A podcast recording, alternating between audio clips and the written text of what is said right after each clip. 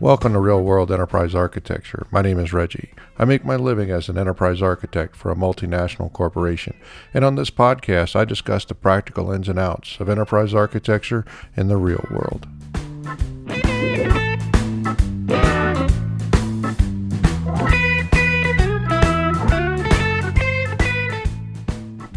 This is part two of three on the topic of enterprise architecture cornerstones.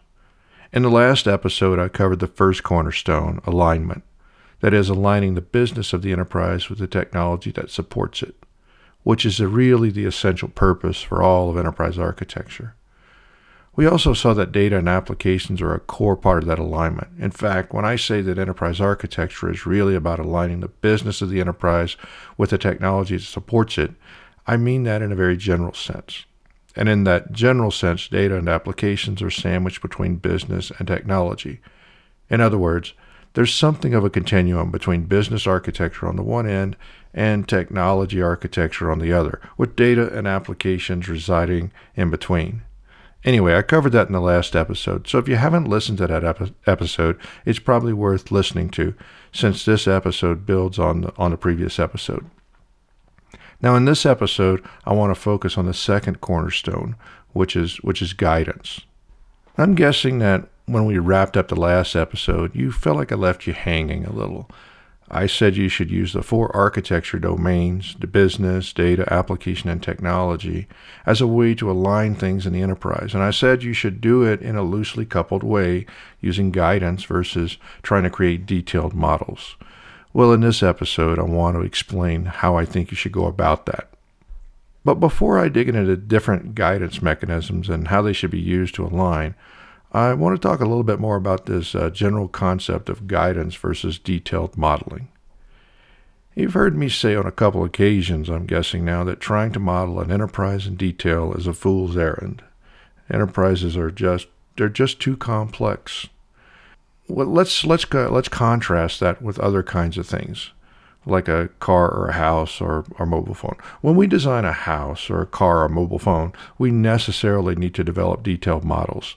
Now, historically, we did this in the form of blueprints, which in time evolved into digital models. If we don't create these models, there's a good chance the thing we're designing will not come together properly. In fact, it's it's it's a near certainty. But these things are not enterprises. They are closed systems, at least to a large degree. And we can realistically create these kinds of models. We can create models of these kinds of systems. Enterprises are not like that.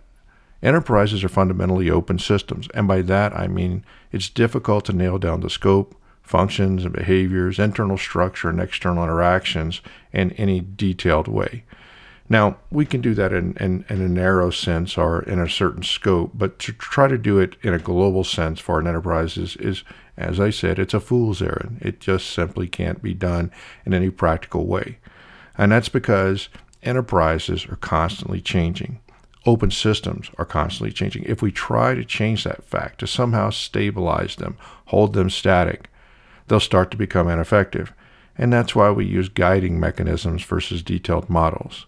Now, I, I, think I might cover this difference between systems and enterprises and or you know closed systems and open systems in a more detail in more detail in a future episode. But so let's get back to well, what we're talking about, the guiding mechanisms. So what are those guiding mechanisms that we use as enterprise architects? Well, there are basically seven guiding mechanisms, and I'm going to list them first, then I'll get into detail.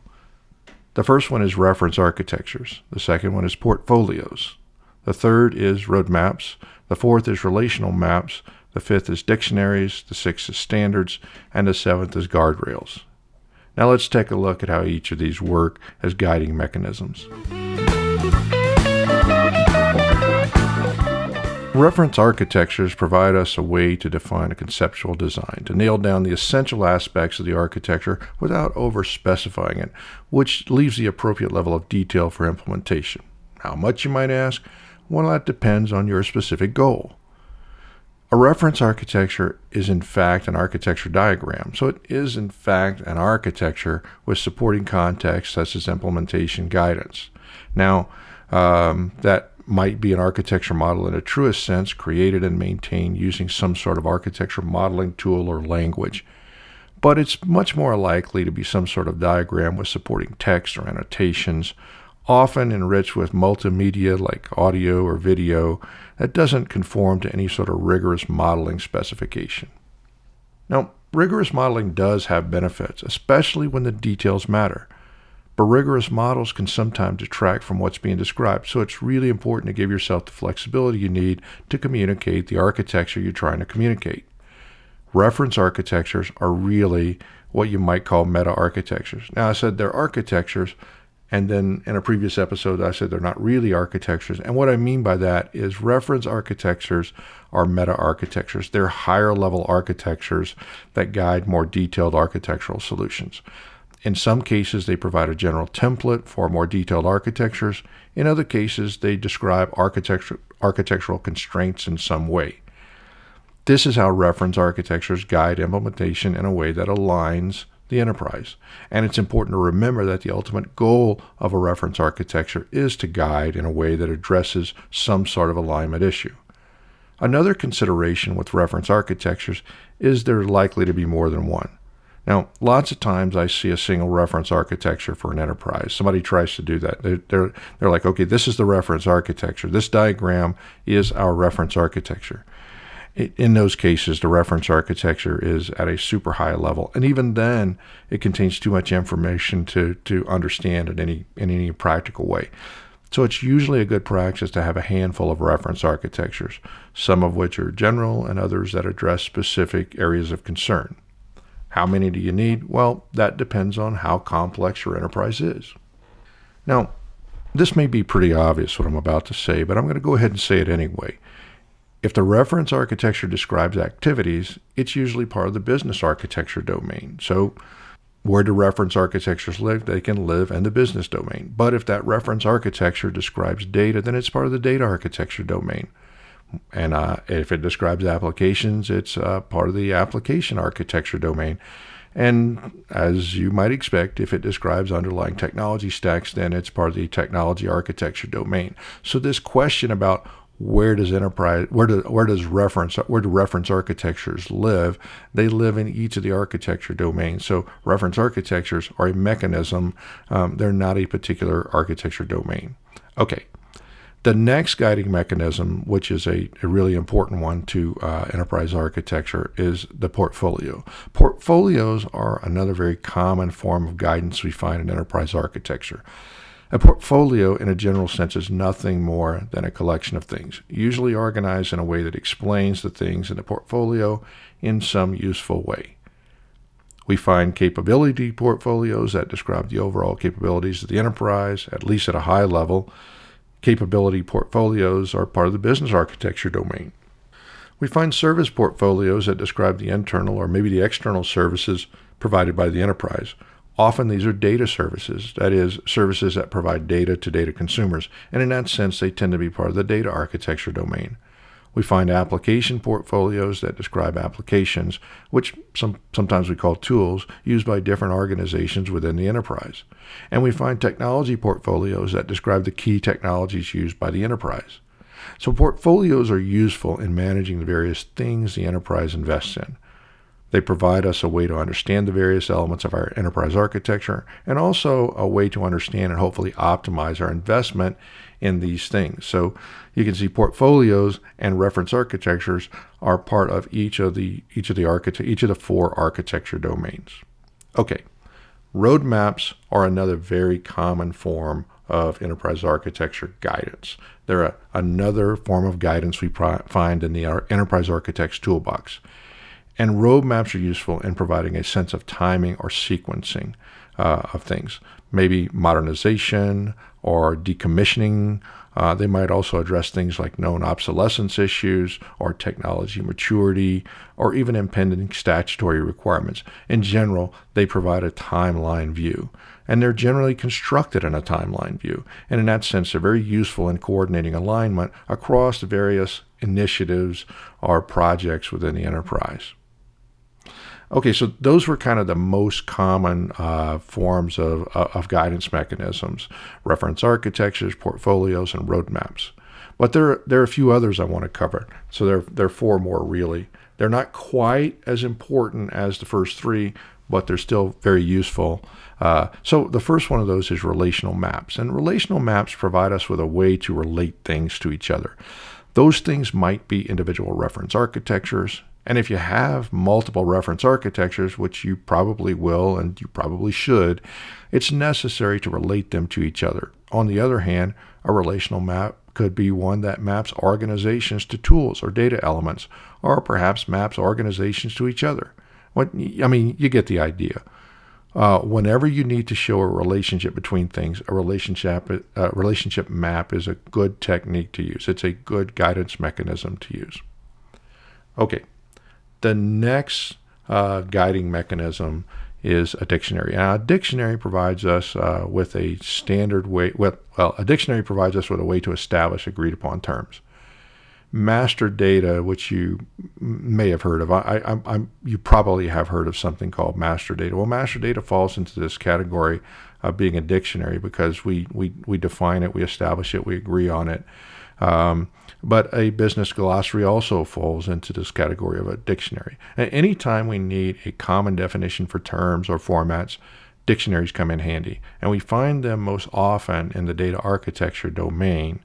Um, but it's not uncommon to find them in other architecture domains as well, because they are just a, a general guidance mechanism that provides us a standard way, a, a way to agree upon uh, standard terms. Very closely related to dictionaries, uh, but a little different, uh, are standards. Now, standards um, are in fact just dictionaries in a sense that have a broader applicability, so typically beyond the walls of the enterprise but standards can come as other, in other forms as well. Um, sometimes we, we find standards represented as reference architecture. So we see this this blending of, of mechanisms. There's not a pure uh, delineation of mechanisms. Um, so it, it is not uncommon to see standards represented uh, or a reference architecture used in uh, representing or communicating standards. The important thing is that standards reach beyond an individual enterprise, spanning an entire industry um, maybe even beyond that. We can even find global standards, such as the way we address and find nodes on the internet. It's pretty common to find standards represented, uh, in fact, as a set of requirements or specifications, and, and such as the standards managed by the World Wide Web Consortium, the uh, W3C, for how the internet works. Um, guardrails are, uh, are our final mechanism. Now, guardrails are usually an internal mechanism for constraining implementation. That is, they constrain implementation within the enterprise. They're usually represented as requirements or policies within the enterprise. And you may or may not use these, but when you've got to uh, communicate um, uh, sort of specifications or requirements kinds of things, guardrails is a is a good way to go. In fact, you could call them requirements that that you know I use the term guardrails because uh, I think it provides the right sense of what we're trying to communicate. But you know you might call them requirements. I refer to all these mechanisms as guidance, but you might be wondering if the word guidance is too loose. I mean, most people hear guidance and they think suggestion or recommendation, and, and well, that's not quite right. A suggestion or recommendation is something that we might or might not accept. In other words, We'll likely weigh it. You know, we'll listen to it, we'll weigh it, and we'll decide if it's for us. And if not, we just take it for what it is a suggestion or recommendation and move on, make our own decision. Guidance, on the other hand, is a bit firmer. Granted, it's not to be followed blindly or absolutely, but it's meant to be firmer than a mere suggestion or recommendations. In most cases, we, we can bend it. Guidance is meant to be bent uh, in some ways, a little bit anyway, for the right reasons but it does form the basis for an, ag- an agreement, uh, a type of covenant, if you will, and it forms the basis for achieving alignment at the enterprise level. In some cases, as with portfolios of applications, there might be a lot of flexibility, but in other cases, and, and now I'm thinking about something like guardrails here, uh, the agreement might be a lot firmer. In any case, all of the mechanisms I've described here are meant to form the basis for enterprise architecture guidance, which is how we achieve enterprise alignment. So, let's say we've employed these mechanisms uh, to establish the kind of guidance that leads to enterprise alignment.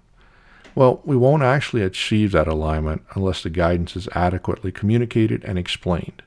And that's the third cornerstone of enterprise architecture, which we'll get into in the next episode. Well, that's it for now, so get out there and have yourself a good day. And remember, people are people and the world is a messy place, so don't be afraid to get a little dirty.